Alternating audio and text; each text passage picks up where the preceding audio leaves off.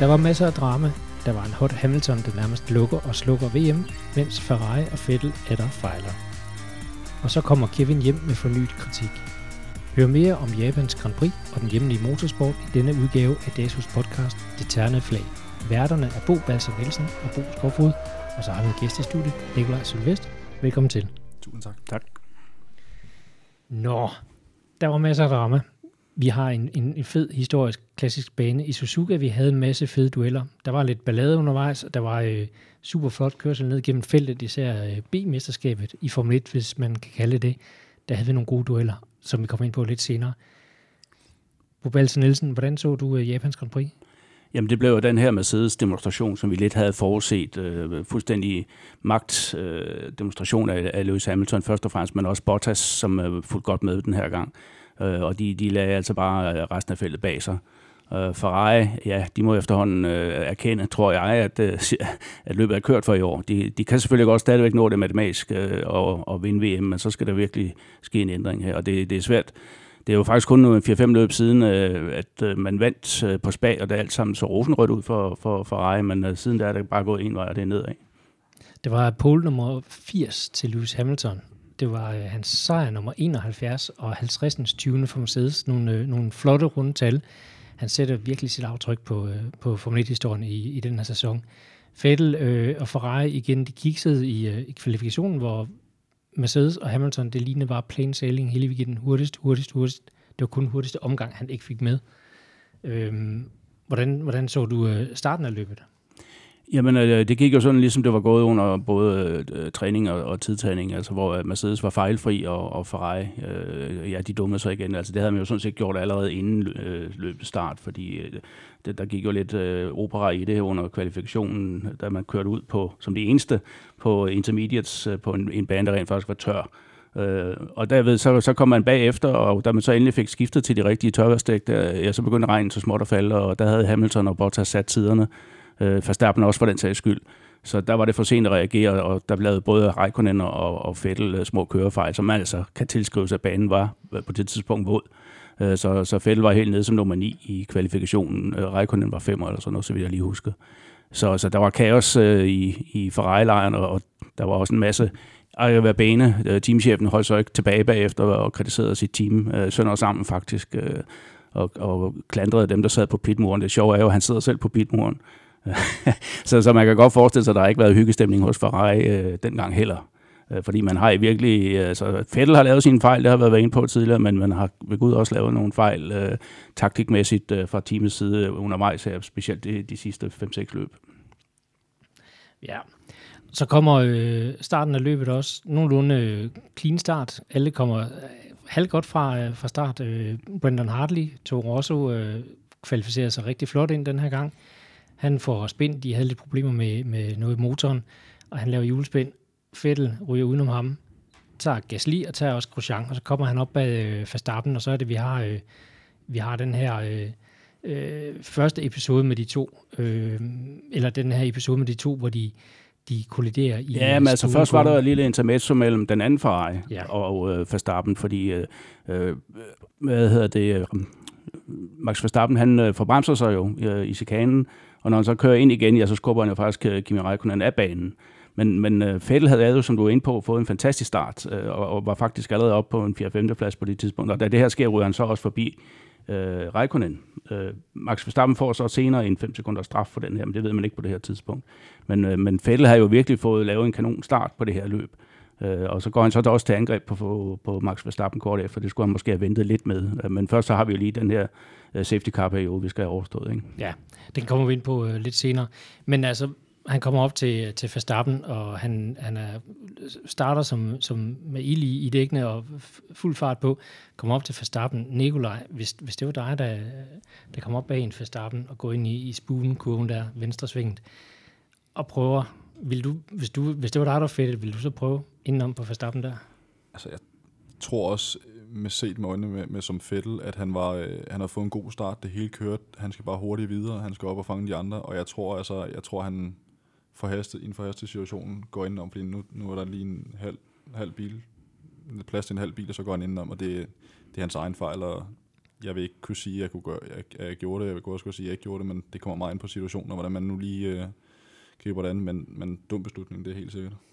Ja, specielt tror jeg, fordi han havde jo vist nok på det tidspunkt fået at vide, at Verstappen får en straf. Lige præcis. Så har han jo slet ikke brug for det der. Altså, og, og i virkeligheden så havde han jo fået vendt den her dårlige startposition til en, en, noget positivt, også på grund af den safety car-periode, der var. Øh, efter, efter det her uheld mellem øh, Kevin og Leclerc, som vi kommer ind på senere. Ikke? Ja. Så det var en forhastet ting, øh, og, og specielt når det er Verstappen, for det, man ved, at Verstappen giver overhovedet ingenting ved dørene. Vel?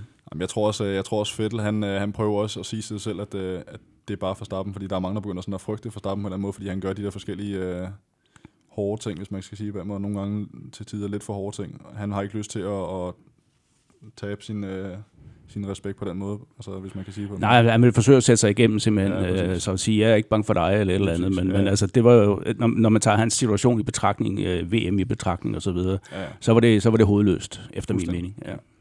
Hvis vi lige spoler tilbage, så tager vi den første Verstappen-episode, hvor han udbremser sig selv ind i chikanen, gør ind over græsset, og så er det, han laver den der øh, sige, meget markante tilbagekørsel på banen, som han så får de fem sekunder straf for han siger selv, de der fem sekunder, han kaldte det selv ridiculous, altså latterligt, øh, fordi Kimi, han kunne bare have valgt at vente på ham. Hvordan ser du den episode? Altså, jeg synes, det er latterligt, at han kun får fem sekunder. Okay. Fordi jeg tror faktisk nærmest, at, at, at, at der bliver tabt mere end 5 sekunder på det her. Altså også, også i det, hvis du kigger på hans onboard, som der kommer som replay bagefter. Hans, hans styreslag er nærmest ingenting. Jeg tror nærmest, hans, hans ret står i 0 grader. Han, han følger bare banen lige ud nærmest. Han, han forsøger ikke engang at, du ved, at komme tilbage stille og roligt. Han, købe kaffe, altså undskyld mit sprog, men lige, lige over, øh, lige over har nu mod græsset for at præcis at spærre ham af. For pres. Så det, man kan se, at det, det er i hvert fald 110 procent med vilje, at, at han, han gør, hvad han gør. Ja. Nej, men også fordi, altså, altså øh, Kimi Räikkönen har jo sådan set øh, alt mulig anledning til at, at forsøge at gå forbi der, fordi at, at det hedder så jo i relevant, det er også det, han bliver straffet for, at, at hvis man har været uden for banen, så skal man vise hensyn, når man kommer ind, ikke? og det gør han i hvert fald ikke, vel? Men man kører jo benhårdt, altså, og det er typisk med Verstappen at sige, at man kunne jo bare holde sig bagved. Ikke? Jamen, det er det. Det er nok en, øh, en typisk Max Verstappen. Det er nemmere sagt, ikke? Ja.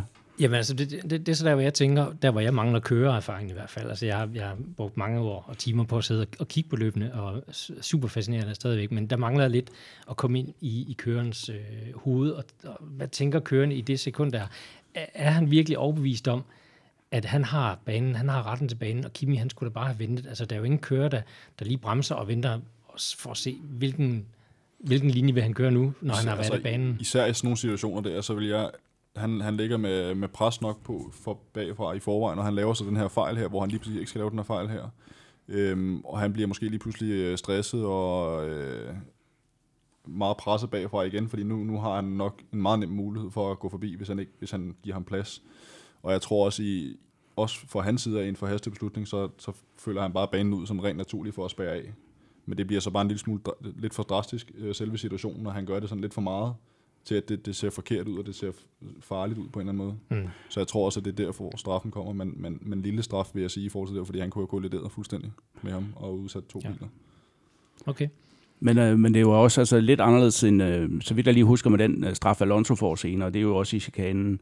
Men han vælger jo så en anden løsning. Han kører bare lige igennem chikanen, øh, i stedet for at trække øh, ind på banen igen med det samme. Det får han så også en straf for, ikke? Fordi ja, han, han får ikke afkort banen. Nej, han får straf for at afkort banen, ja. ikke, ja. Øh, hvor han bliver presset ud af, af, af Stroll ja. i Williams, der, der klemmer ham ud på græsset. Øh, angiveligt har han ikke set ham. Nej. Og det, det, det leder mig så lige til et spørgsmål til dig, Nikolaj, fordi det, man altid hører fra en racerkører i sådan en situation, det var, jamen, jeg kunne ikke se ham. Ja. Kunne, han have, kunne han godt se Raikkonen? Altså, de var jo nærmest side om side, ikke? Jeg, jeg er faktisk svært ved at vurdere det, fordi, fordi han kommer med den vinkel, han kommer. Han kommer sådan meget skråt lige ind mod en meget unaturlig vinkel, hvor Raikkonen kommer sådan lidt væk, lidt væk ude fra hans vinkel. Jeg, jeg tror faktisk på, at han ikke kunne se ham, men han ved godt, at han er der, hvis han tænker sig om. Jeg siger ikke, at jeg måske har gjort det samme, som Verstappen har gjort, men det havde jeg nok. Fordi at det er en ren naturting. Man lukker ikke en forbi, og det gør man bare ikke. Nej. Okay, problemet er bare, at han lavede en fejl, og det er så ham, der skal straffes på en eller anden måde. Kom det så også til, men Ja, jeg havde nok gjort det samme. Ja. Men han føler sig i hvert fald bortdømt igen. Det gør han jo i øvrigt hver gang, der er en eller anden episode med, med Max Verstappen. Ikke? Ja, men, men uh, altså, i min bog, der er han bare en af de mest underholdende Formel 1-kører. Jamen, altså, altså, det, altså, og så må han jo tage straffen, når, det, når den falder. Ikke? Altså, men, men omvendt, så, så flytter han nogle, nogle grænser som regel også. Ikke? Altså, det gjorde han jo også under tidtagning, hvor han var træer. Ikke?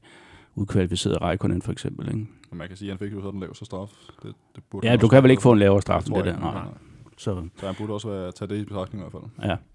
Ja, han, han giver noget underholdning, det kan vi godt blive enige om. Han sagde jo også efter kvalifikationen, der kom han jo med den her kommentar, som også gik verden rundt. Øh, han vidste ikke, at der var en VM-kamp. Altså, så han blandede sig ikke noget i, i, ifølge hans... Øh, Nej, han bliver spurgt om, om, om, han vil passe på ikke at blande sig i VM-kampen, så siger han, er der en kamp? Ja. Præcis. han er fræk som en slagterhund, ikke? Det, er han, det er han simpelthen bare. Ja. Og til gengæld får han jo altså heller ingen straf, da, de, da ham og Fettel stod sammen. Det blev jo vurderet som et racing accident, ikke? eller incident. Ja, lige præcis. Selvom det flyver rundt i luften med, med carbon og bargeboards og det hele. Ja. Så, så bliver der ikke delt nogen straf der. Det gør det. Hård kamp derude på banen er der i hvert fald. Der er også øh, noget kamp i medierne. Der er, øh, I hvert fald medierne har været efter Ferrari. Øh, Vi har også været efter Ferrari i, i det her program, og også i tidligere udsendelser. Men øh, Hamilton har, øh, har her for ganske kort tid siden været ude og, og, og give Fettel lidt tilbage, og, og beder folk om at, at lade være at være så hårde ved, øh, ved Sebastian. Øh, Bobalse, hvad er det? Er det, er det sådan en håndsudrækning, eller er det Nej, Hamilton? det, det, der- det, det er det modsatte. Altså, det er det, der er nærmest at tage ned til ham. Ikke? ja, nu skal I ikke være så slem med Sebastian Vettel. Han kan jo ikke gøre det bedre, vel?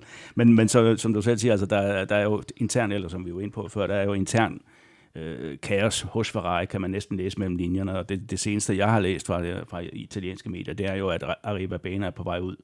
Øh, er faktisk allerede øh, her i en gang i oktober skulle det blive meldt ud. Øh, det er så ikke, fordi han, han forlader øh, Fiat-koncernen, fordi han skal efter, efter mine oplysninger, så skal han være øh, øverste chef i Juventus, som jo også ejes af Fiat. Øh, men han er i hvert fald på vej væk fra Ferrari. Og, og det, det skyldes jo selvfølgelig, at de ikke vinder det her VM, som de har satset alt på. Altså, der, der er jo ikke blevet sparet noget som helst på, på økonomi eller noget som helst i år. Og langt hen ad vejen så det jo godt ud, øh, som vi var inde på tidligere. Ikke? Men, men der, altså, the blame game, det, har, det er startet hos Ferrari, det kan jeg jo helt sikker på. Ikke? Altså, han kritiserede sit, øh, uh, sit, sit hold sønder sammen efter løbet her for, for at lave forkert taktik, uh, hvilket de også gjorde, men altså, han kritiserede sin pitwall, og han står sig selv på pitwallen. Ikke? Uh, så, så, så altså, han er ude på at, at få sin ryg fri i hvert fald, uh, og, og så som sagt på vej væk formentlig. Altså nu, nu siger du, at han står på pitwallen. Så er det, det undrer mig. Vi har Hamilton, så har vi Bottas, der slutter to Så har vi Verstappen, og så har vi Ricciardo. Ham kommer vi ind på lige om lidt igen. Og så har vi Kimi, og så har vi Vettel, der slutter sådan i mål. Er det ikke, øh, altså, har, de ikke overgivet sig Ferrari? Jo, det har de, for ellers havde de jo nok også vinket Fettel forbi uh, Raikkonen. Der er jo to point til Ja, der, forskel. der så er nogle point, men, men den, den øh, fejl lavede de jo også tidligere på året. Var det, var det i Østrig eller et eller andet, hvor man øh, lod Raikkonen slutte for en fælde, og det blev der også kritiseret kraftigt for i Italien. For det, hvad nu, hvis de manglede de der, jeg tror det var syv point eller sådan noget, der var forskel, øh, når, når VM skulle gøres op. Øh, så det er lidt underligt, at man jo, øh, øh altså der er jo ikke nogen, der er i tvivl om Fettel er førstekørende, så alligevel så en gang imellem, så lader man øh, Raikkonen øh, komme ind. Det gjorde man også på Monza under tidtagning, hvor man, man lod Fettel trække øh, Raikkonen rundt, så han fik pole position, i stedet for den anden vej rundt. Ikke? Det kan jeg godt undre, øh, hvorfor sådan noget det sker. Ikke? Men man skal også huske at tænke på sådan, nu ved jeg ikke, hvordan det foregår sådan nogle ting her, men, men det kunne jeg forestille mig, at, at Fettel bliver ansat som skulle værende første kører. Men, men man kan så sige, at Raikkonen får så heller ikke chancen for at, at vise sit værd, fordi at hvis han får alle de podieplaceringer, han nu kunne have skaffet sig selv, så kunne det også se anderledes ud. Så skulle Fettel jo så bare give, og så kunne det være, det, at spillet i sidste ende havde været anderledes. Fordi Fettel laver rigtig mange fejl, og jeg ser ikke Kimi lave de samme type fejl. Rent strategisk, så får han heller ikke lov til at, at komme derop og spille, hvor Fettel nu egentlig er. Jeg synes faktisk, at Raikkonen er kommet rigtig, rigtig godt efter det, og hvis man tager omstændighederne i, i betragtning, så tror jeg, det kunne have gået ham rigtig godt, hvis han havde fået lov til det. Ja, altså det, det er i hvert fald en, en teori, altså, og jeg har set en eller anden statistik, øh, der viser, at efter at, at Kimi kom tilbage til Ferrari, øh, det er jo efterhånden tre år siden, ikke? Øh, der han, han har haft et utal af podieplaceringer. Han har bare ikke haft nogen sejre. Ja. Og hvis han har haft nogle sejre indimellem, så kan det jo godt være, at rollerne er blevet byttet om. Præcis. Fordi han er jo meget konstant, øh, og, og den her sæson har han faktisk været tættere på Vettel end, end, end de, sidste, de sidste par år i hvert fald. Men man kan, se, man kan tydeligt se, at Vettel han, han lider rigtig meget under det pres, han får, og han får sikkert også rigtig, rigtig, rigtig meget pres, altså øh, unaturligt meget pres fra baglandet af, øh, som helt sikkert ikke øh, fremmer hans øh, præstationer, når han skal så køre løbet. Og man kan se det på den måde, at han laver de der mærkelige fejl, øh, jeg vil nærmest kalde dem amatørfejl nogle gange, fordi jeg synes, jeg synes, det er ikke noget, man ser i Formel 1 normalt, sådan noget der. Altså især den, nu vil jeg ikke øh, blame ham for noget som helst, men den overhældning, han prøver at lave for starten, det er ikke, sådan, det er ikke noget, man som en voksen mand, som har kørt Formel 1 i så mange år, laver normalt. Normalt overhaler du ikke i spuen. Altså det, det kan, altså så vidt jeg kan Nej, se i heller hvert fald. ikke Du har, du har kørt på banen, så, Ja. så du ved det ikke. Men, men øh, nej, altså vi har snakket om det i tidligere podcaster også. Altså det, der er den virkelige forskel på Hamilton og Vettel i år, det er, at øh, Hamilton begår bare ingen fejl. Altså jeg kan ikke huske, at han har lavet en fejl i år og kører fejl. Øh, hvor Fettel, de har, han har lavet adskillige, ikke? Øh, og så kombineret med, at teamet også laver fejl, ikke? altså taktiske brøler undervejs. Mm. Øh, jamen, så skal, det jo, så skal det jo ind til Hamiltons fordel. Ja, præcis. Altså, der er mange, i, i mine øjne, så er der mange, der, der er hårde ved Hamilton og siger, at Formel 1 er kedelig, fordi han er så suveræn. Nu er han suveræn. Øh, I mine øjne, så skal, vi, så skal vi bare nyde det her, fordi det er jo en, en sportsmand og et sportshold, der, der virkelig gør det super godt, og, og det er noget, vi vil huske om, om mange år, det her. Altså Hamiltons storhedstid hos uh, Mercedes, ligesom mange de kigger meget romantisk tilbage til, til Schumacher og Ferrari-dagene, øh, og, og Senna og, og McLaren for eksempel. Ikke? Uh, så ja, vi skal nyde det her i hvert fald, øh, når vi kigger fremad. Men hvis vi går lidt længere ned i resultatlisten, øh, kom lige til at nævne Ricciardo, ham var du lidt hård ved øh, sidste gang. Ja, altså... Jeg vil godt lige rette lidt op på det. Der var også ja. øh, nogle enkelte, der kommenterede det inde på vores udsendelse. Ja. Uh, Ricciardo har været utrolig uh, uheldig også, og den her gang, der uh, var han også uheldig i kvalifikationen uh, for motorproblemer. Der er simpelthen uh, noget i, i uh, hvad hedder det, uh, speederen, der, der sætter sig, da han kan ikke give gas, eller hvordan det er, uh, og kommer så ikke ud uh, og starter P15. Men han kører så op øh, lidt af Max øh, senest, hvor vi så, at han kørte sig op øh, nede i, i, fra nede i feltet, og så kørte Ricciardo sig op og var, øh, var helt op som femmer allerede øh, efter at overhældt øh, Grosjean på 13 omgang. Ja, men altså, det, det er også rigtigt, og jeg, jeg skal også øh, øh passe på ikke at kritisere Ricciardo, for han er en, en af mine favoritkører, og vi så også efter den her øh, ting under tidtagen, at, at for første gang sådan set, der, der mistede han lidt besindelsen. Han havde godt nok stadigvæk hjelm på, men man kunne næsten høre, han råbte øh, ind under hjelmen, da, da han måtte øh, udgå, for han har altså haft et, et hav af tekniske problemer osv., og, øh, og, og det skal være ret, skal være ret. Men det der med, at han, han kører op igennem feltet på den måde, jamen det er vi jo blevet vant til i år, fordi de tre øh, topteams, de er så meget bedre end alle andre. Så, så det er nærmest, altså det, de kører, det er jo ikke engang overhalinger, det er forbikørsler det meste af tiden. Ja. Og da han samtidig er en af, af feltets bedste nedbremser, så, så skal det jo, så, så går det hurtigt, ikke? Ja. Så lidt, uh, lidt kredit uh, trods alt til Ricciardo. Han jagter Raikkonen, og uh, han var 4,2 sekunder efter Raikkonen, da de uh, Ferrari så tager ham i pit på 17 omgang. Igen lidt uforklaret strategi, fordi Raikkonen kommer faktisk ud midt i en klump trafik og ligger og tager på tid der. Uh, og da Verstappen han så stopper, øh, kommer ud igen, så er han og Ricciardo foran øh, Raikkonen selv, trods øh, de 5 sekunder straf til Verstappen. Der. Altså igen lidt en brøler fra, øh, fra Ferrari. Ja, i hvert fald en mærkelig disposition, fordi at, at Kimi kommer ind, og så kommer han ud på det hårdeste compound. Øh, og jeg tænkte lidt, jamen det er nok fordi, de vil prøve noget taktisk. Eller også vil de se, øh, inden de kalder øh, Fettel ind, der vil se, hvordan han, for det første, hvordan hans dæk ser ud, og hvordan hans tider er på de hårde dæk, for at, at se, om, om øh, man skal kalde Fettel ind og sætte ham på de hårde dæk, eller man skal have ham blive ude så lang tid som muligt. Hvilket man så gjorde, og så satte ham ind på det, på det næste hårdeste dæk, så han kunne køre i mål på det. Men, men taktikken, eller hvis der var nogen højere mening med det, så, faldt den, altså, så virkede den ikke. Nej. Godt. Så øh, lidt længere nede i rækkerne, så er det, vi kommer til B-mesterskabet. Det er syvende pladsen, og ned efter må vi godt kalde det B-mesterskabet. Eller er det sådan lidt nedsættende? Det er jo, det er jo, der er jo to divisioner. Om, der er jo to divisioner af det mesterskab, der er ikke, eller i Formel 1, det kan vi godt blive enige om. Så lad os bare kalde det det. Øh, Sergio Perez sluttede best of the rest, som man kan sige, øh, kørte op til en syver, øh, snød blandt andet Grosjean, øh, som også blev snydt af, af de to Red Bulls. Han startede jo fornemt op øh, Grosjean, men øh, røg sådan lidt på en, en 8. plads. Og Sergio Perez, han har kørt sig ind i VM lige pludselig også. Ham, Kevin øh, og Hylkenberg, de ligger af point nu.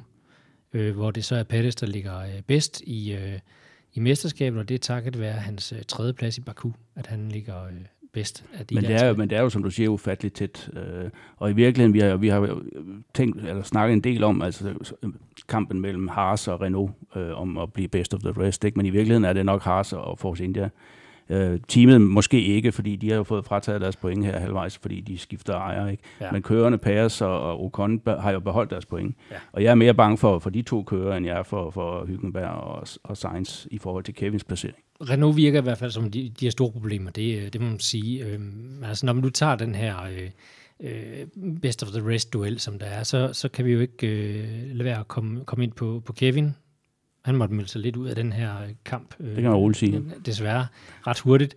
Øhm, hans japanske Grand Prix Bubelsa, det er 15 løb i træk, han er kommet i mål. Han kom ikke i mål i Australien af, af visse årsager, øh, som vi ikke behøver at komme ind på igen her.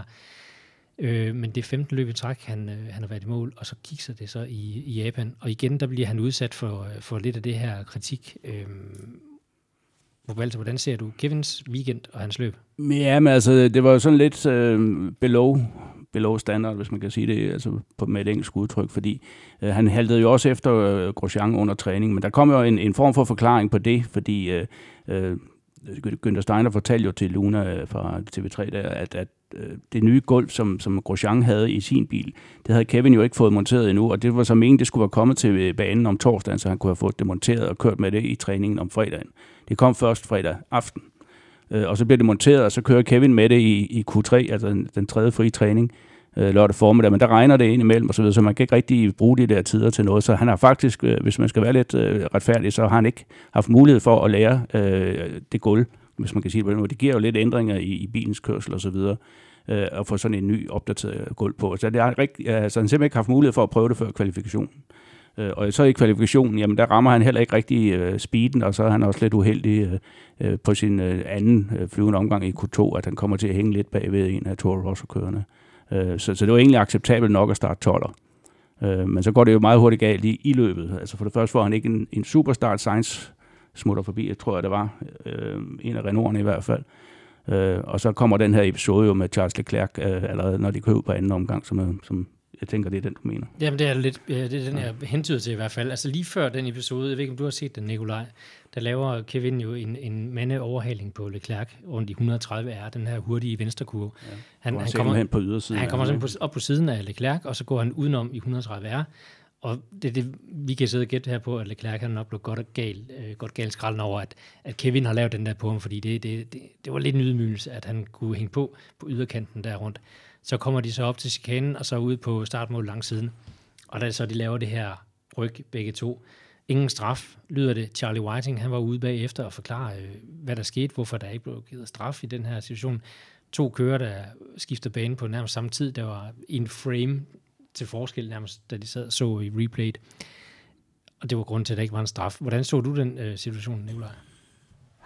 Altså, jeg vil sige, øh, jeg har svært ved at vurdere situationen, fordi at hvis man, man, kan, man kan kigge fra den ene part til den anden parts fordel, men jeg synes, at, at det var sådan lidt øh, hensynsløst af Kevin op på den måde at trække ud, fordi at, hvordan skulle Leclerc kunne reagere på det der? Men igen, Leclerc han trækker også rigtig, rigtig sent ud. Men det gør man jo rent natur, når man, når man benytter sig af det slipstream, fordi der er kæmpe stor forskel for, når man er slipstream og ikke er slipstream. For så kan forskellen være, at han ikke når forbi ham. Øhm, men det er en, øh, en meget typisk aggressiv ting. Også for starten har set lave det her mange gange.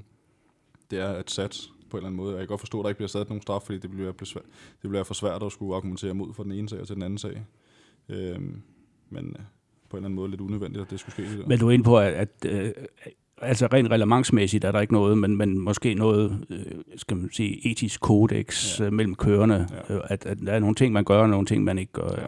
Men, øh, men altså, jeg må indrømme, da jeg så det første gang på tv, der tænkte hold op, nu er han i, i, i problemer, Kevin, fordi den der, den ser grim ud, ikke? Men så viser det sig, at heldigvis er der nogen, der holder hovedet koldt, og det var blandt andet Charlie Whiting, den øverste øh, løbskommissær, ikke? som så bagefter går ud og kigger og forklarer grundigt, øh, hvad skete der egentlig. Og det der jo i virkeligheden sker, som du også siger, Bo, at, at, at de trækker faktisk begge to til højre på samme tid. Øh, og det, som, som man jo beskyldte nok fra Saubers side Kevin for, det var at, at, at, at trække ud, når han ser Kevin, eller Leclerc trække ud, så trækker han så også ud. Det viser sig, at de gør det på nøjagtig samme tid. Øh, og så har Kevin jo altså faktisk ret i, at han har ret til at vælge sporet, ikke? for han er foran jo. Øh, men sådan opfatter Leclerc det ikke. Og den anden ting, der er vigtigt for mig i hvert fald, det er, det sker ikke i en bremsezone. Nej. Der er ikke noget med, at Kevin bremser. Øh, de trækker bare ud på, på, og så er de så lidt for tæt til hinanden. Ikke? Men jeg skal da lige love for, at øh, Leclerc og Sauber, øh, fra der ikke var Sør, teamchefen, øh, den har ikke fået for lidt efterfølgende. Men der ligger også nogle andre ting i det, tror jeg nok. Ja, det er der nok. Og det er også, som du siger, at når du ser det fra frame til frame, at man kan se, at på den måde, at de trækker ud på samme tid, det kan man jo selvfølgelig ikke se på replay. Jeg har Nej. set det der fra frame til frame, så jeg vidste ikke. Øh, men, men altså, som det så ud på kameraet, lignede det bare, at, at, at det blev gjort forkert. Men altså, når man gør det på samme tid, hvad, ja. så er det racing accident, hvad skal man gøre ved det her? Ja. Men så er det jo også, altså, der, der bliver jo straks øh, udnyttet det, at, at Kevin han har fået sådan lidt et bad boy image. Altså, de gør det jo også, de blæser det jo op, altså Leclerc, og han, det virker også som om, han allerede er indtrådt i superstar-rollen, ikke? Altså, så, som, som har ret til at kritisere andre og kalde dem øh, hvad som helst, ikke? Altså, han skal også lige til at, at, at, at vinde nogle løb for Ferrari, for han er en superstjerne, ikke? Men øh, han er god, altså det er slet ikke det. Men, øh, men, man må også godt lige have lidt respekt for hinanden, ikke? Nu er det dig, der siger det her bad boy, altså, og det kommer automatisk. Øh, jeg synes, det er næsten hver gang, der er en eller anden, der hyler over en eller anden på radioen i Formel 1. Øh, det, bliver, det bliver sådan lidt, lidt langhårdt at lytte til til sidst. Er, er Kevin, og i den, altså når vi snakker Kevin, så kan vi også sige, at Max Verstappen har også haft det her bad boy image, altså øh, har lavet nogle lidt uforklarlige ting, og han fik jo en, en regel opkaldelse efter sig nærmest, det der med at, at, at skifte retning i bremsezonen under nedbremsningen. Øhm, er de bad boys, øh, er det fortjent, at Kevin han får det her bad boy image, og at øh, Leclerc og øh, Frederik Vasseur fra Sauber, at, at de er ude og kritisere ham så øh, hæftigt i medierne, altså kalder ham, Leclerc kaldte ham en idiot øh, på radioen jo. Men altså jeg vil sige, det er jo også en af de, altså den måde, de agerer på ude på banen, er jo også en af de ting, der gør, at de kan få de der super gode resultater i forhold til, hvad de har materielt Som man så Max Verstappen de første gange, da han kørte for to år, så han fik også nogle ekstremt gode resultater, fordi han har den kørestil, han kører. Og øh, det bærer han jo så med over på, på Red Bull. Han skifter jo ikke øh, agerende og personlighed, hvordan han nu er som kører ude på banen. Altså det, det, er, det er en det er kørens øh, måde at reagere på på banen, det er deres natur at gøre sådan nogle ting, det kan man ikke ændre på. Man kan selvfølgelig droste ned, og hvis det bliver for meget, så bliver det for meget, men som det er nu, så er det, så er det, den, så, så er det den måde, de kører på, og sådan vil de altid være kørende på. At man så øh, sætter dem i sådan en bås, det ved jeg ikke, om, hvor rigtigt det nu er, fordi jeg tror også, jeg vil ryge den bås ret hurtigt så. Jeg tror også, der er rigtig mange andre, der vil. ja, netop. Ja. Men, men ja. altså, øh, det er jo fordi, der er noget, noget mediestånd, der skal blæses op, det er klart. Ja, men altså, det, det er netop det, det er også, det er også lidt, lidt hype, ikke? Altså, det, det, der skal være noget, noget at snakke om også, ikke? Og nu, nu har han altså retfærdigt eller ikke retfærdigt, de to kører her har fået det der, i hvert fald hos nogen. Altså, det er jo, det er jo regel de samme kører, de clasher med. Øh, det er enten øh, Leclerc, eller også er det ja. en af Hyggenberg, eller et eller andet, eller Alonso. Ikke? Det er jo ikke sådan, at det er hele feltet, der, der, der går og skriger det her om, om Kevin. Og, og, og så du har fuldstændig ret, altså hvis man vil have respekt i Formel 1, og du ikke nødvendigvis, også i andre racerklasser, og ikke nødvendigvis har det bedste materiale, så kan du ikke noget, du er flink og bare flytter dig, vel? Ja, altså det, det får du ingen respekt for, vel? Præcis. Så bad boy eller ej, Kevin? Ja, men det er bare uheldigt, at det sker igen, altså, fordi at, at nu var der lige faldet til ro, eller faldet lidt ro over det, og så videre. Han har haft en skidegod sæson, og så, øh, indtil nu, i hvert fald de fleste løb, ikke? Øh, så kommer den her, som bliver blæst stort op i pressen, og det er lidt synd for ham, synes jeg faktisk. Hvad, hvad siger du, Nicolaj? Ja, jeg, vil, jeg tror ikke, han tager det stung. Jeg tror bare, han synes, det er fedt at få det med det øh, igen. Altså, fordi jeg tror ikke, at det der med bad boy, eller jeg tror ikke, altså, jeg tror ikke, at de gør særlig meget ud af det bagefter det er sket. Så bliver der skrevet nogle artikler, så tror jeg, det er det. Altså, ja. jeg, tror ikke, øh, jeg tror ikke, det er fordi, at uh, de ikke vil kigge hinanden i øjnene med, eller hvordan det nu er, fordi det ved de også godt, det, det betyder heller ikke noget. Så hvad nu, hvis de kommer ind i en kamp en, så ved de godt, altså, så ved de allerede, at, at der er uvenskab her, og det dur heller ikke, så derfor de, de får det 100% løs professionelt på den måde, ikke? Men, men det, er, det, det er jo sådan, han er, og det er jo den stil, han har, altså ja. den kørestil, han har, at han er hård, og han tager de der kampe, og det er også det, der, kan sige, det er også det, der har bragt ham der, hvor han er. Ja, absolut. Det er, jo, det er jo derfor, Haas de også ville forlænge med ham, og hyrede ham til at starte med, at han, han får jo nogle point hjem til teamet. Øh, hvis ikke han havde været hård over for Force Indierne øh, senest, så havde han jo ikke fået den 8. plads. Så var de sust forbi ham, ja, i Rusland, og så har han været ja. i Rusland. Så har han været ja. 10'er, ikke? Øh, så, så han er jo hård, og han, han forsvarer sig. Øh, og kørerne, de ved også, og det er Kevin, så så skulle lige passe på. Øh, det kan godt være Fettel, øh, hvis han kommer op og skal overhale ham, at så tænker han, øh, det er Kevin, der passer vi på i, rundt i spuden og prøver ikke at gå ind om. Øhm. Ja, og uden øh, at altså, sammenligne i øvrigt, altså nogle af de største navne i Formel 1-historien, altså både Schumacher og, og Senna for den skyld og sådan nogle ting, de havde jo også ry for, det var, altså man skulle lige tænke sig om to gange, hvis man prøvede på at overhale, ikke? Fordi, Jamen, fordi det har de vi jo, ikke, vel? Altså. Det har vi jo lidt glemt igen, i, ja. altså i den der fordums uh, storhed og sådan noget. Ikke? Vi har sådan det romantiske briller på, når vi taler Senna, når vi taler Schumacher og så videre, men de var jo hårde, og Schumacher var jo super kontroversiel på banen også. Absolut. Altså, uh, han var jo ikke bleg for at køre Damon Hill eller... Uh, eller forsøge at køre Jacques Villeneuve af. Øh, det lykkedes ikke helt. Øh, men, men du har ret, det har man jo ligesom glemt, ikke? Ja. Altså, fordi nu, nu kigger man kun på alle deres verdensmesterskaber og alle deres sejre osv. Det, det er jo nogle af de største navne, men, men altså, de var også kompromilløse, ikke? Så kan jeg, ikke, jeg kan ikke udtale mig for at have kørt mod, øh, mod Kevin, men jeg kan, jeg kan udtale mig i det omfang, jeg har kørt mod øh, Verstappen, og jeg vil sige, at han har altid været sådan der. Og det er ikke, fordi han har ændret adfærd, fordi han er oppe i Formel 1, og han har fået for store tanker om sig selv. Det, hans adfærd og den måde, han ser ud til at være på, det er fuldstændig som jeg kender ham fra, fra go-kart-tiden af deromkring. Så det, ja, det er jo det, man hører øh, igen og igen om Max. Altså, han har ikke ændret sig. Sådan kørte han også, da han, han var i go-kart, ikke? Altså. Jo, men han sagde det jo direkte. At han fik jo, det har man efterhånden glemt, han fik jo en forfærdelig sæsonstart. De første fem løb var, var katastrofale for ham. Og der var, det gik så langt som, at Christian Horner var ude og sige, nu, nu det kunne være, at han skulle ændre uh, approach, ikke? hvor han så svarede tilbage, det har han absolut ikke tænkt sig. Altså, det, min stil og min tilgang til det her, den har bragt mig til her, hvor jeg er nu. Skulle jeg så lave om på det nu, bare fordi der har været uheldig i et par løb? Øh, det har han ikke tænkt sig i hvert fald, og det har han heller ikke gjort. Nej. Godt. For lige rundt øh, top 10 af, det var jo øh, Ocon, der sluttede bag ved Grosjean og tog altså øh, flere point til, til Force India, som jo mistede de point, de havde høstet ind i, i starten af sæsonen. Teammesterskabsmæssigt, der er de ikke øh, nogen stor trussel. Øh, Sainz, han kørte sig fra en 13. til en 10. plads og snuppede øh, reelt øh, den plads, øh, Kevin skulle have haft et eller andet sted, for Kevin han startede lige foran øh, Sainz nemlig. Og de var på samme strategi, så der kan man se, hvordan det måske kunne have gået for, for den gode Kevin. Ja, men jeg vil lige øh, komme med en enkelt bemærkning til det her, fordi at, at uh, Grosjean, øh, ja, altså de to Mercedes-kører, men også øh, Grosjean, havde jo faktisk sat deres kvalifikationstid på det mellemste dæk, hvilket skulle være en stor fordel, øh, fordi de kan køre længere så end, end dem på det bløde sæt, øh, så stort set alle sammen, alle de øvrige top 10 havde. Øh, men den, den fordel, den forsvandt jo så altså med den her safety car periode, fordi så, så kunne de, dem på de blødeste dæk lige pludselig køre lige så langt som dem på, på de mellemste dæk. Så, så den fordel, som Grosjean blandt andet teoretisk set havde haft, den forsvandt på den konto der. Så, så derfor er det måske en af grundene til, at han, han ikke kunne slå Con, nej, Paris, undskyld. Ja. Så, så, så, så lidt skal der jo sådan set til. Ikke? Altså den, den fordel, han havde tilkæmpet sig, den forsvandt, fordi der var en 7-8 omgang efter safety car, hvor de kunne, kunne spare deres dæk dem på de blødeste dæk. Ikke? Ja, så hvis vi lige skal runde løbet af, sådan en, en gang uh, hot eller not, som vi, vi plejer at tage, Bo, uh, under hot, Ja, altså det, det er jo svært at komme ud om Hamilton, men det, det vil jeg så gøre, fordi det, det, det ligger næsten i sig selv, at han er hot øh, hele tiden. Han, altså, han bliver bare bedre og bedre. Jeg, jeg tror simpelthen ikke, at han nogensinde har kørt bedre, end han gør nu. Og han er fuldstændig i synk med sin bil i øjeblikket. Ikke? Den, den kører bare fuldstændig, som han vil have det. Ikke? Men man kan jo ikke undgå lige at, at, at kigge en ekstra gang, når de to Toro Rosso starter 6 og 7. Jeg ved godt, at det formentlig var en kvalifikationsmotor, som Honda havde lavet, øh, for at de skulle se godt ud på, på hjemmebane. Ikke? Men, men øh, det ændrer jo ikke ved, at den skulle også, øh, bilen skulle også køres. Øh, men så så man jo altså også, de bakkede under løbet. De kunne ikke helt holde tempoet, øh, formentlig fordi de måtte skrue ned på motorkraften. Ikke?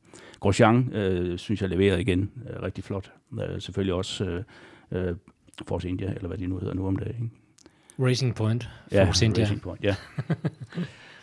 så altså, det, var, det var i hvert fald nogle af dem, jeg lige kunne, kunne komme på hot. Ikke? Altså, hvis vi skal sige not, jamen så øh, McLaren øh, i forfærdelig øh, tilstand i øjeblikket. Ikke? Altså, der, var, der gik jo også nogle rygter om, at man simpelthen havde glemt at bestille dæk, øh, de rigtige kvalifikationsdæk, så man havde meget få af de meget bløde dæk, så dem kunne man ikke køre på under træningen, øh, som var medvirkende til, at de startede, øh, at der var ikke nogen af de to kører, der kom ud af, af Q1 for eksempel. Øh, det tror jeg, det er mange år siden. Jo, nej, Alonso har selvfølgelig måtte lære det her, efter han kom til McLaren. Ikke? Men, men, men altså, der var jo altså svingdørene er jo også i fuld gang øh, hos McLaren, ikke? Altså, og, og The Blame Game, som vi snakker om hos Ferrari, den kører også der, ikke? Ja. Øh, så det var jo en frygtelig weekend for dem. Men, men, men at bruge uh, Blame Game, så det med McLaren, det var, at, at de havde bestilt det rigtigt dæk, men det er 14 uger siden, de skulle bestille ja. eller reservere dæktyperne. Så øh, på det tidspunkt, der havde de troet, at den lidt hårde side af dækkene, ja. det ville være langt bedre for dem, men det havde det, de det siger de nu i hvert fald, ikke? Det siger de nu. men alle de andre teams havde, havde jo valgt helt anderledes, ikke? Ja, men de har så skiftet chef i mellemtiden, så Gilles de Ferderen, han er kommet ja. ind i mellemtiden, og han tog faktisk skylden på sig ja. for det her, som han ikke engang havde med til at træffe den her fejlbeslutning, som de har truffet for 14 uger siden. De havde bestilt til tiden, men det var bare de, de forkerte dækkombinationer angiveligt. Ja. Øh, så lidt blødere skulle det måske have været. Øh, det kan de så lære af nu. Andre, der hører under not, jeg ved ikke, hvad, hvad siger du, Nikolaj? Nej, jeg kan ikke uh, lige uh, var pointere noget. Altså for Kevin var det jo ikke øh, verdens bedste Grand Prix. Altså vi har været inde på de der problemer, han havde under tidtagning. Ikke? Altså, ja. Men, men det, jeg synes, der er en forklaring på det. Øhm, og så selvfølgelig det, der skete i løbet, ikke? som man også kan diskutere, om, om, om det var hans skyld eller ej. Det er i hvert fald blevet dømt uafgjort. Ikke? Ja. Skal vi tage øh, næste gang, så er vi til USA's Grand Prix. Lige rundt det en gang. Ja, altså man må for Haas' skyld håbe, at det går lidt anderledes end, end sidste år, fordi det var det deres værste løb på kalenderen. Ja. Øh, de havde slet ikke farten derovre, og det var endda foran alle deres øh, hjemmebanefans og så videre. Men, men der er sket meget på det år, og de har fået meget mere styr på, på dæk, øh, hele dæksituationen. De, har, de, de, de ved meget mere nu, end de gjorde dengang. Deres database er bedre, bilen er bedre. Ferraris motor er måske den bedste øh, på griden stadigvæk, øh, også selvom Mercedes vinder. Øh, så det ser lysere ud nu. Men, men øh, om de kommer ud af, af midfield, det ved jeg ikke. Det, det tror jeg også er tvivlsomt, skal vi sige på en måde. Men altså igen, der, deres hårdeste konkurrent, dem de skal kigge mest på, det er jo øh, Force, Force India og Renault. Ikke? Altså, det, det er deres direkte kon, øh, konkurrenter om øh, best of the rest. Ikke? Ja. Om det så bliver en Ferrari-sejr eller en Mercedes-sejr, det er sådan set ligegyldigt for, for Haas' vedkommende. Ikke? Og så igen, så kan Hamilton, han kan jo lukke VM fuldstændig, hvis ikke han har gjort det allerede. Han skal være 8 point foran øh, Fettel, når de øh, Ja. ja. slutter i, i Austin. Så er han mester, så kan han ikke nås i de resterende. Så hvis det bliver en 1-2, så er det lige præcis ikke nok. Nej. Så der er kun syv point, men, men øh, må ikke, at... Uh, ja, altså det kan da godt være, at, at Ferrari får en, uh, en optur igen. Altså det kan man da næsten håbe på også, ikke? For at få lidt mere spænding ind i det, fordi som det, er, som det var her i, i Japan, der kørte Mercedes jo bare med det. Godt. Herhjemme er der jo sket lidt på Balser. Ja, altså der er blevet afgjort nogle mesterskaber på FDM Jyllandsringen. Øh, DTC-mesterskabet, Kasper H. Jensen igen for anden gang. Ham kender du nok, øh, Ja, Nicolai. Nå ja, og du kender også øh, Lasse Sørensen på andenpladsen, det ved jeg i hvert fald. Så, så det er jo lidt som at se, øh, møde de gamle klassekammerater. Det er ikke Øh, ja. Du har altså en rigtig... Øh, altså, du har ikke kørt DTC, så vidt jeg husker. Du har været nævnt øh, i nogle sammenhænge en gang imellem. Jeg har, jeg har kørt øh, et par løb i det. Jeg tror Nå. øh, to løb eller tre løb øh, for Massive Motorsport. Øhm, kørte i øh, København og på Jyllandsringen. Og et enkelt på Djursland, tror jeg. Og det var så også det. Ja. Men det var så to år siden, tror jeg. Ja, men øh, der er jo noget med, at din far han var den første DTC-mester. Ja, det var i 1997, hvis Ja. ja. jeg husker helt forkert. det var faktisk det år, jeg blev født. Så. Nå, jeg, jeg regner med, at han minder dig om det en gang. Men, Jo, jo, det gør han. Han Ja. ja. kommer med alle de historier, han kan. Så Ja. bare for at holde sin øh, gejst op Ja, det. men Når du ser øh, på DTC i den øh, nuværende, øh, altså efter det nuværende reglement og sådan noget, hvad, hvad tænker du så? Øh, jeg har en ting, som jeg er personligt meget utilfreds med i deres øh, nye måde at, at agere i, den, i racer på, og det er, at man ikke må spære. Det synes jeg er smagsløst. Undskyld men, øh, fordi, fordi på, for min synsvinkel, et race, det er et race, og man skal selvfølgelig have lov til at spære, Man kan ikke bare åbne døren eller folk kører forbi.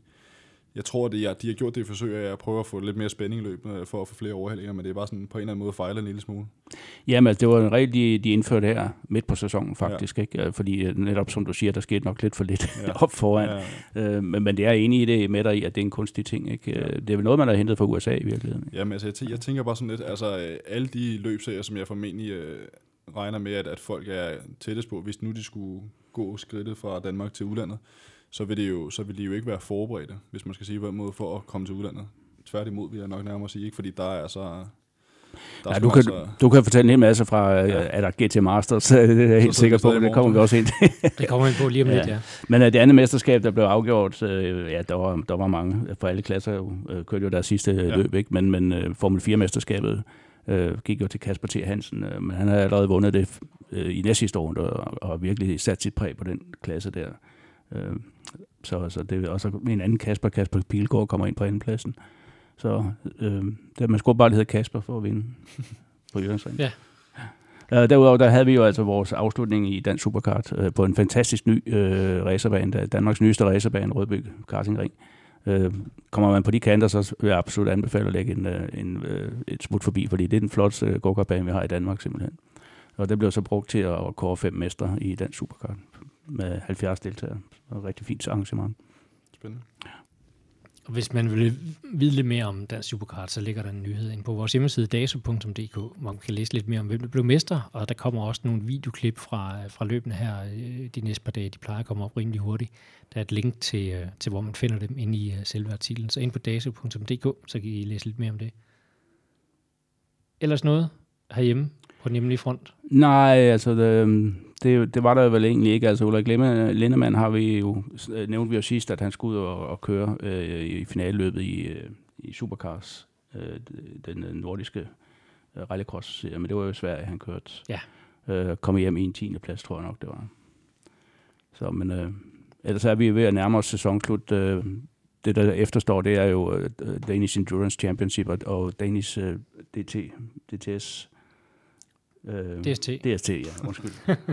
så, som bliver afgjort her næste weekend på Padborg Park. ikke? Ja, og der er hele seks kører, kan jeg fortælle, der kan vinde øh, mesterskabstitlen. Nogle ja. af dem mere matematiske end andre, men seks kører, der er i kamp om, om mesterskabet. Michel Gatting og Ole Petersen er i front, så Ja. jeg husker. Yes.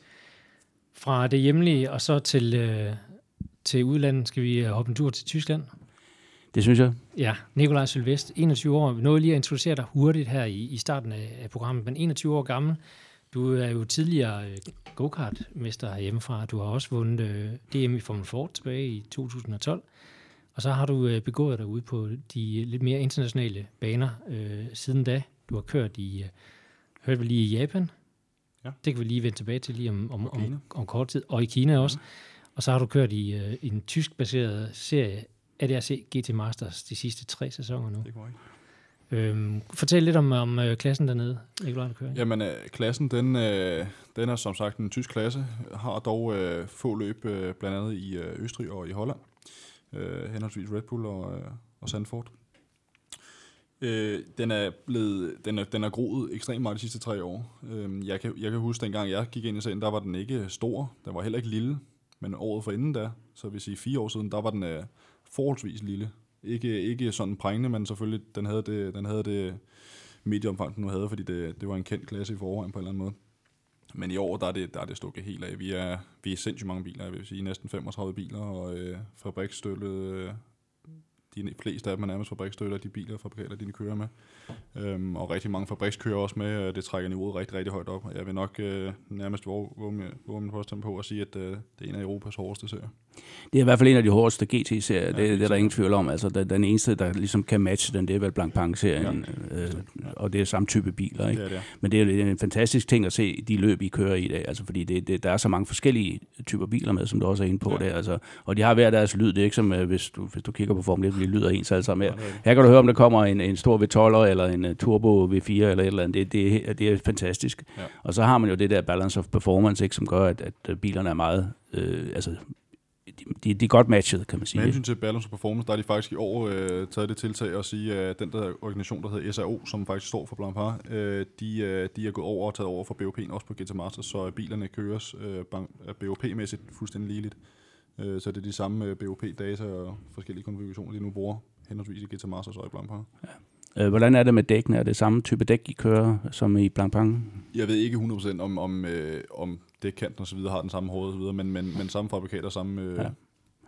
model. Men du har jo kørt de sidste to år for et uh, Mercedes-team, Mm. øh, med to forskellige kører godt nok. Ja. Men prøv at fortælle lidt om den bil, for den er, den er simpelthen vild at se på.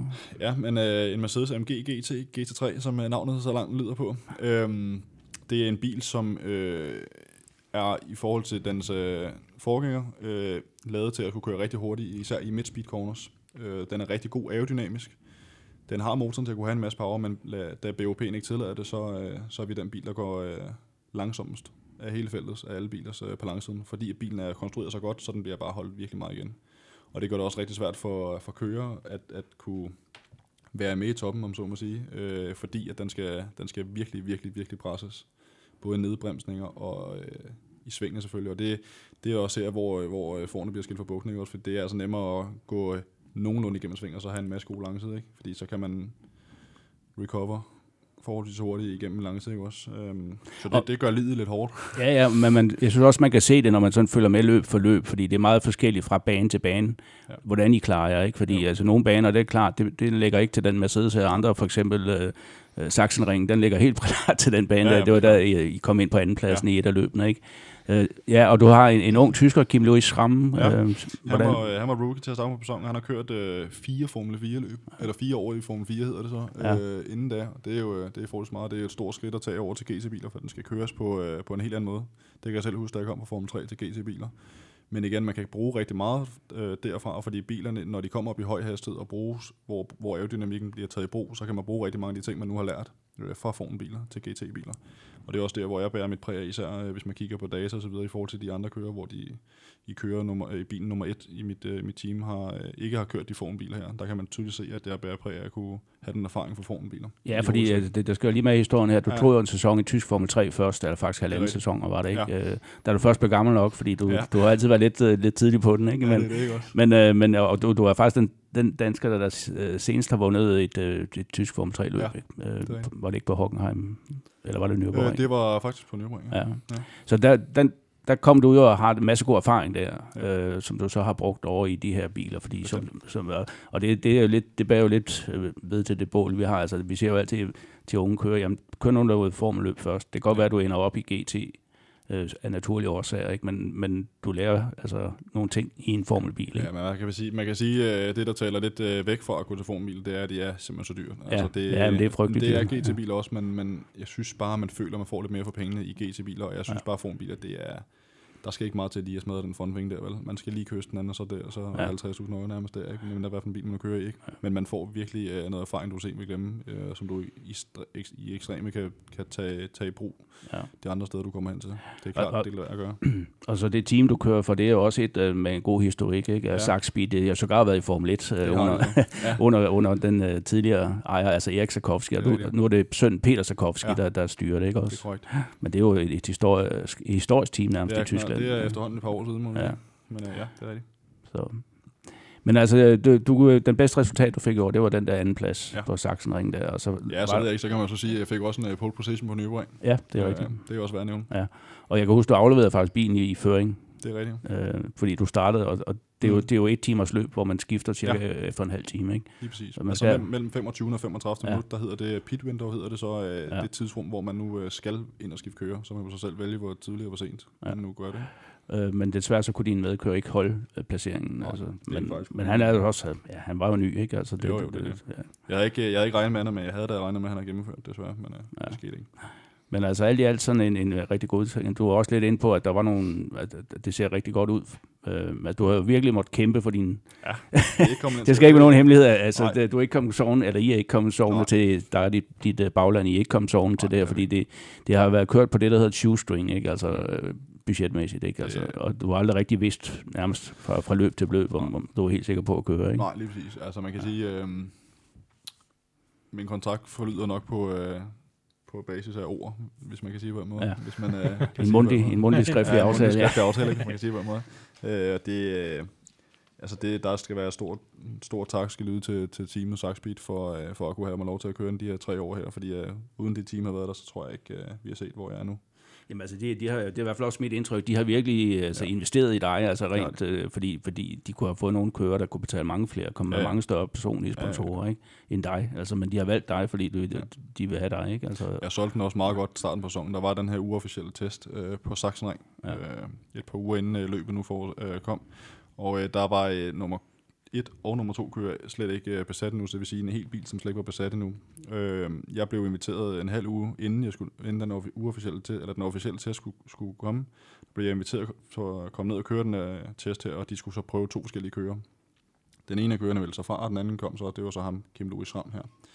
Og øh, aller, aller sidste testpas, hvor alle lige skulle lige skulle vise, og hvad de kunne og sådan noget, der sluttede jeg faktisk på, på førstepladsen og alle. Så jeg vil sige, øh, han, Peter Sarkovski, han takkede så også for at, ligesom at kunne have solgt det sæde sammen den anden til en, til en nok en god pris gå ud fra. øhm, men øh, men øh, det var også meget sent, at jeg fik for at vide, hvornår man skulle køre, om man skulle køre eller ej. Øh. Ja, men altså, hvordan gør man egentlig det? Fordi altså, når man ikke ved, om man skal køre, hvordan klarer man så det der med at komme i god fysisk form og være mentalt velforberedt sådan noget? Altså, det må være en enorm øh, psykisk belastning også. Jamen altså, jeg har ikke tænkt mig at sidde og lyve. Jeg var ikke i super god form på det tidspunkt, mm. fordi jeg havde ikke noget motivation til det, fordi der var ikke nogen udsigter til at skulle ud og køre, og det er svært, det kan jeg ikke. Jeg, altså, jeg kunne ikke motivere, motivere mig selv til på det tidspunkt der, for at komme ud og køre, hvis jeg skal være helt ærlig. Men, men det kom så ja, ja. i uh, strygende fart. Ja. Fordi det, det er jo altså en, en ensom verden nogle gange, ikke? Ja, altså, og, og du skal selv ud og løbe. Øh, du er ikke det, sammen med et fodboldhold, for eksempel. Øh, Nej, Hvis man skal ud og løbe, det så, så, er det, så er det op og, og alene af sted og sådan noget. Du kan sagtens hyre en personlig træner, men uh, så har du nok ikke penge til sæsonen alligevel. Nej. så. Men altså, du var inde på lidt, uh, før vi begyndte udsendelsen, at, at det begynder at se lidt lysere ud. Kan du komme ind, nærmere ind på det, eller Jamen, altså, skal, man, skal vi vente lidt? Uh? Jamen, altså, jeg kan, ikke, jeg kan komme ind på det og sige, at uh, jeg har snakket med nogle, nogle personer, som måske jeg har lyst til at, at støtte mig øh, fuldt næste sæson. Øh, og jeg håber, at det ser som sagt rigtig lyst ud, øh, men, øh, men som sagt intet skriftligt aftale nu. Øh, indtil videre bare mundtligt. Så det kan man ikke tage 100% for ord, men, men øh, der bliver arbejdet på højtryk ude i baglandet for at finde ud af, hvor jeg skal høre, og hvordan det skal få lyd, og Altså det må jo også være sådan efterhånden, at du tilhører den lidt mere etablerede del af, af kørefeltet dernede. Ikke? Altså fordi, jo, bestemt. Fordi du har vist, øh, og, og ja. så vidt jeg ved, så har du ikke lavet nogen køretekniske fejl. Altså du har ikke crashet øh, på noget tidspunkt. Jeg lavede, jeg lavede en øh, på, på Sandford under nedbremsning i øh, starten. hvor der kommer et, et, et forholdsvis stort bump på indersiden, og et unaturligt sted at køre, fordi det, nu var det jo så start, at man skulle ind og logge ind på indersiden, og jeg startede på indersiden. Bilen har ABS, øh, og der er 12 trin på de ABS, og den stod på forholdsvis meget hjælp via ABS'en. Og jeg går så på bremsen rigtig hårdt. Den låser øh, i, i et omfang med forhjulene, så der kommer røg op, og, der kommer, og den understyrer lige pludselig, og jeg får lige øh, styret forbi to biler, og så går jeg så i sandet.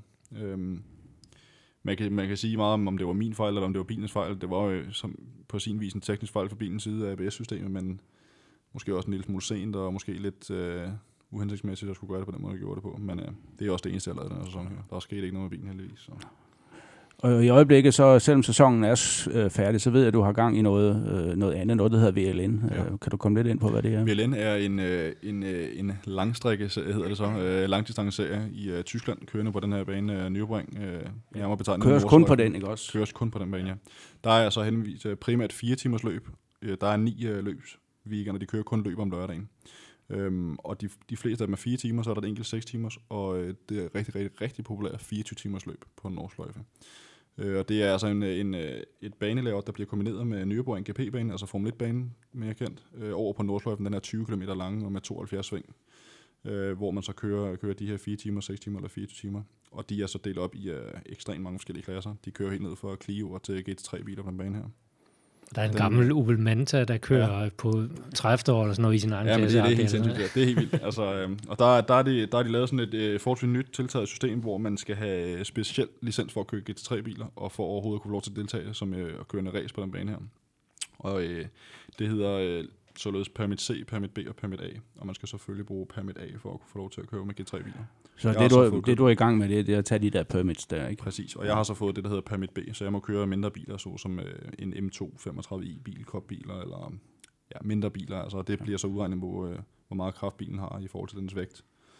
Øhm, og det, der skal jeg have øh, nærmere betegnet 18 omgange på den bane her, fordelt over to løb, øh, for at kunne få lov til at, og forespørge på et Permit A-licens, så jeg kan få lov til at tre biler, som er klart af foretrække, og det er det, vi satser på at skulle have for, til næste år.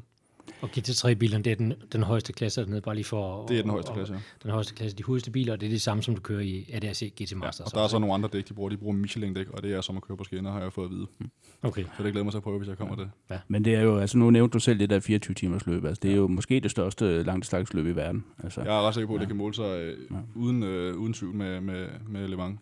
Jamen, jeg har jo hørt at nogle af de andre danskere, der var mange danskere efterhånden, der prøver at køre det der 24 timer, mm. som mener, at det er hårdere at vinde 24 timers løb på Nürburgring, end at, end at vinde 24 ja. timers løb på... Der skal, ja. der skal ikke meget til at, at, at, at, at lave en fejl på det mange, men der skal slet ingenting på en årsløg, fordi Nej. at uh, 72 sving, og der er små bump alle steder, man bliver nærmest køresyg gjorde jeg faktisk. Jeg kørte ja. i, en, øh, en gammel BMW E90 for at tage det licens her, og på det 8. omgang, der blev jeg faktisk en lille smule køresyg. Det har jeg aldrig prøvet før, men uh, den, det, det, betyder også, det fortæller også bare, hvor meget den går op og ned og fra højre til side, og bump og sådan nogle ting. Altså, der, den er krævende bane. Hvad, rigtig krævende. hvad kan du gøre ved det? Altså, hvis du, det skulle du helst ikke risikere ja, ja. i løbet af den. Altså, det må jeg bare byde noget, altså. Så. Det er det, der er taget en, en, en pille mod uh, kvalmestilling altså, det, var, det var også fordi, de er, den sad ikke super stramt, altså den sele der og sådan noget, fordi det var ikke helt fuldstændig Nej. stillet op, som man skulle vel, og bilen var forholdsvis blød, og det var nyt og sådan nogle ting.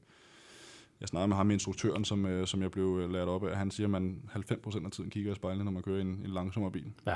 Det, man skal passe på, og der er fuldstændig specielle regler for, hvor man skal færde sig ud på den bane her i henhold til trafikken. Men når man så mestrer det der, så er man det, der hedder ringmeister i Tyskland. Ja, det. Så, kan, så kan det næsten ikke blive højere. Ja. så ja, ja. Men dejligt at høre, at der, der sker positive ting, Nicolaj, og det har du i hvert fald øh, gjort dig fortjent til. Tusind tak for. Nikolaj, hvis man skal følge dig, du er jo aktiv på både de sociale og ja. så videre, ikke? Vi skal nok lige smide nogle links i uh, lille opslag, vi laver omkring den her mm. uh, udsendelse. Smid nogle links til dig, tagger dig i, uh, i opslag, så kan man følge dig på, på de sociale der ja. i hvert fald. Uh, lige inden vi runder af, så har jeg lige noget, jeg vil smide ind her fra højre også. Du kører også e-sport ja. i fritiden. Mm. Og det vil vi også gå i gang med ja. i, i DSO. Jeg så jo også, du kørte med i vores uh, testløb her ja. i onsdags. Ja. Og klarede det ganske fint. Også det var ganske fint, ja. Kan du fortælle lidt om, om uh, hvor meget du kører, og hvad du bruger det til? Jamen, øh, nu har jeg faktisk øh, hele sommeren, og jeg tror faktisk nemmest, øh, hvis man tæller sammen halvanden år, stået stille med min simulator. Jeg har en rigtig fin simulator, som jeg har fået investeret mig i. Uh, selvfølgelig samlet med nogle komponenter sådan uh, hen over årene, for det er jo det er en dyr investering. Um, så har jeg tænkt mig sammen med, sammen med Lasse Sørensen, som jeg har snakket sammen med, og Andreas Jokimsen, og der blev vi enige om, at uh, lad os prøve at gøre det, for det virker rigtig seriøst, og dato ind over det og så videre, lad os støtte op om det og se, hvad der sker. Og der er jeg så uh, tilmeldt mig det her testløb, og jeg har testet en del op til det. Og jeg skal selvfølgelig lige sige til at starte med, at, at simracing har jeg aldrig haft, jeg har aldrig, du ved, haft den der rigtig, rigtig hurtighed. Jeg har altid været forholdsvis medium, men, men aldrig været der. Og der, jeg har fået testet rigeligt den her gang, og jeg kunne faktisk være med oppe i toppen. Jeg sluttede faktisk to år sammen med Lasse Sørensen til sidst, så det var, det var en succes, og selve broadcastet her, som de lavede, øhm, og med, med kommentator det hele på, at det virkede øh, super professionelt. Ja. Og jeg glæder mig rigtig meget til at deltage i det første officielle løb på Nürburgring. Og du kører med i hele serien også. Der er jo ja. seks afdelinger, der går i gang her i ja. november. Ja. Øh, datoerne kan I finde ind på dato.dk også, mm. sjovt nok. Og det bliver også sendt live, ved jeg, på, uh, ind på YouTube. Ja. Er der en uh, Old Boys-kategori? Nej, Bo, mm. det er desværre ikke. der er plads til alle. Øh, spillet køres i iRacing, ja. eller det her mesterskab køres i iRacing. Der kommer også andre spiltitler. Kører du andet end, øh, end det her iRacing? Det er en af, en af de mange spiltitler, der er derude ja. på. Altså for mig at se, så øh, jeg har prøvet både Assetto Corsa, godt nok også, som sagt, halvanden år siden, fordi det er det sidste gang, jeg kørte der. Øh, men men øh, jeg har altid hældt mest til iRacing, og det er det, jeg føler er mest troværdigt at køre på. Øh, også bare banerne, hvordan de er lavet på. De er jo laserscanner, de fleste af banerne, og bilerne, hvordan de agerer på. Jeg, jeg føler ikke, at Assetto Corsa fra min personlige erfaring øh, har levet op til mine forventninger rent realistisk mæssigt. Øh, så jeg har altid kørt iRacing. Okay. Fint nok. Jamen, det er godt, øh, godt du er med i, uh, i serien og i mesterskabet, så det kan være, at du bliver den første e-sport mester. Jamen, jeg skal gøre mit for det. I, I nyere tid i hvert fald. Vi har haft noget uh, i tidligere tider i dag, så, men uh, ja, fedt. Ellers noget? Ja, men altså, noget? altså vi, vi går jo ind i en weekend nu, hvor der er masser af danskere i, i aktion øh, internationalt. Altså, vi har godt nok ikke Kevin og Formel 1, de holder lige en weekends pause her, men, men ellers så går det jo altså løs øh, på, på mange fronter, og der er danskere, der er med i de deciderede mesterskabsafgørende øh, runder nu her, fordi det er som, vi nærmer os finaleløberne, eller vi er faktisk i gang med det i, i, i mange klasser. Men allerførst, så, så tror jeg lige, vi skal nævne, at øh, vi kommer altså også til Fuji, og, og, og grund til, at jeg nævner Fuji, det er dels, at der er VM-løb øh, i langdistansløb, mm. hvor vi jo har Michael Christensen med for Porsche, og vi har Dane Train, Marco Sørensen, Nicky Tim med øh, Aston Martin. Men du har jo selv kørt på Fuji i et VM-løb. Ja, jeg har kørt uh, tilbage i 2015, fik jeg chancen for uh, i uh, en Corvette sammen med Labra Competition. Uh, faktisk, Jan Magnussons gamle bil, de har fået, fået lån på det tidspunkt her. Kørte jeg på uh, Fuji, uh, blev faktisk kastet meget ud i det, uh, og stadig Christian Poulsen på det tidspunkt der. Og uh, det var lidt af en omvending, fordi at bilen øh, i det reglement her, som de kører med her øh, i, i øh, VEC-serien, øh, som ikke har øh, ABS, så det er jo en, det er en, det er svært at køre uden ABS lige til, når man kommer med det med det samme, fordi man kan jo ikke se hjulene, hvis man for eksempel kører på i en, i en, i en formbil. Der kan du se hjulene. Hvis den låser, så er det ret obvious og nemt at se, at den låser. Her har de så lavet en eller anden form for øh, belysning i siden, så kan man se, om det er højre eller venstre hjul, der låser, for det kan være svært at mærke i sådan en stor bil, fordi det er ikke så finfølgende, som en formelbil er. Øhm, så det var nok det, det sværeste lige at, og, øh, at sige, ud over at skulle lave en ny bil. Ja, og så regnede det vist nok. Ja, det siger du ikke. øh, men du gjorde det jo ikke helt tosset, for du fik tilbuddet igen 14 dage efter, tror jeg, eller en ja, måned efter. Ja, der købte så på Shanghai i Kina. Ja. Det var en stor, øh, stor oplevelse. Det var, det var nok noget af det vildeste, jeg nogensinde har prøvet. Også bare ren og skær og skulle rejse til den her helt Og, og du var også fælles yngste, kan jeg huske på ja, det tidspunkt. det. Så, men uh, der kører så altså VM-løb med Michael Christensen i spidsen for GT Pro. Han mm. vandt jo også uh, Le Mans sammen med blandt andet Kevin Estre, som han kører sammen med. Ja. Um, så det er, jo, det er jo fantastisk set med danske øjne, men det er altså kun nummer 5 i, i rækken af otte løb, det her, så det, der er lang tid nu. Man er jo i gang med den der super season i GT, uh, hvor man slutter af med næste års Le Mans, men ja. det, det er en helt anden sted. Men på, på uh, Road Atlanta i USA uh, kører man noget, der hedder Petit Le Mans, uh, et 10 timers løb, hvor, som er afslutning på den amerikanske GT-sæson. Og det, der er særligt, øh, særligt spændende også set med danske øjne her, det er, at øh, Jan Magnussen han ligger i spidsen sammen med Antonio Garcia. Mm. Øh, og de er jo forsvarende mestre. Øh, har lige de sidste syv løb øh, sluttet på podiet, men jeg ved, Jan er meget irriteret over, at de ikke har vundet nogen af dem. men øh, de fører altså foran to øh, forhold, og, og vi har jo også Christina Nielsen og David Heinemeier Hansen øh, med i det der. Det kører altså om lørdag, når man kan følge det på, på seriens hjemmeside. Ja. Kevin er lov for at hætte på farmand, ja. hører jeg også. Øh, men vi har jo øh, nogle unge danskere, der er i direkte mesterskabsduel. Øh, hvis vi tager Dennis Lind, øh, som øh, lige har kørt DTC sidste uge. Ja, han er altså i Kina til, på en bane, jeg aldrig har hørt om godt nok. Men finaleløbet i Blancpain øh, Asia hedder det, øh, GT3. Øh, der fører han sammen med Martin Kodrits, en øh, kroat, tror jeg han er. Øh, og de kører for et japansk Lamborghini-team, og de fører altså mesterskabet, øh, så det bliver rigtig spændende. Det er meget spændende. Ja. Øh, og på Silverstone i England, øh, der har vi Nikolaj Kjærgaard, øh, som er øh, inden finaleløbet der, er på anden pladsen i kampen om det engelske Form 3-mesterskab. Øh, så, så, og han er godt nok en 40-50 point efter den førende, det er en svensker, Øh, men han fik altså gummiarm sidste gang, øh, svenskerne, og scorede næsten ingen, hvor at, øh, Nikolaj han tog to sejre ud af tre mulige. Øh, og der er 60 point, øh, nej, 90 point at køre om. Ja. I, er det ikke sådan der? Jo. jo. Øh, og han har 50 point bagud, så hvis, hvis det går hans vej, så kan han vinde mesterskabet øh, i England, og det, det, vil være, det vil være stort. Og endelig så øh, har vi Frederik Vesti, øh, som får debut i den øh, internationale øh, Formel 3-serie. I deres afslutningsløb, der øh, kører han for Van Amersfoort nede på Hockenheim. Ja. Øh, og det er også Van Amersfoort, han kørte for i, i Formel 4-mesterskabet i år. Så det bliver spændende for, for Frederik øh, at prøve det der. Det bliver, det bliver stort, må man sige. Ja. ja. Så der er altså masser at følge med på, selvom der ikke lige er Formel 1. Masser at følge med i, og øh, vi er tilbage efter USA's Grand Prix her i det terne flag. Så øh, det var det for denne gang. Tak fordi du kom, øh, Nikolaj. Tak, tak fordi du var med. Og fortæl om din karriere, og vi krydser fingrene. Håber at høre nyt fra dig inden for kort tid. Vi, er, vi, vi ser, hvad der sker. Det var godt. Det var det for denne gang i det terne flag. Husk at øh, give os et like i SoundCloud, iTunes eller hvor du hører din øh, podcast. Giv os gerne en karakter, og kom gerne med kommentarer til vores udsendelse. Det betyder så meget for os, når I lige kommenterer og stiller spørgsmål derinde. Værterne i dag, det var sportschef i dag, så Bo Balser Nielsen og Bo Skovfod. Gæsten, det var Nikolaj Sylvest. Vi høres ved i 14 dage. Tak fordi du lyttede med.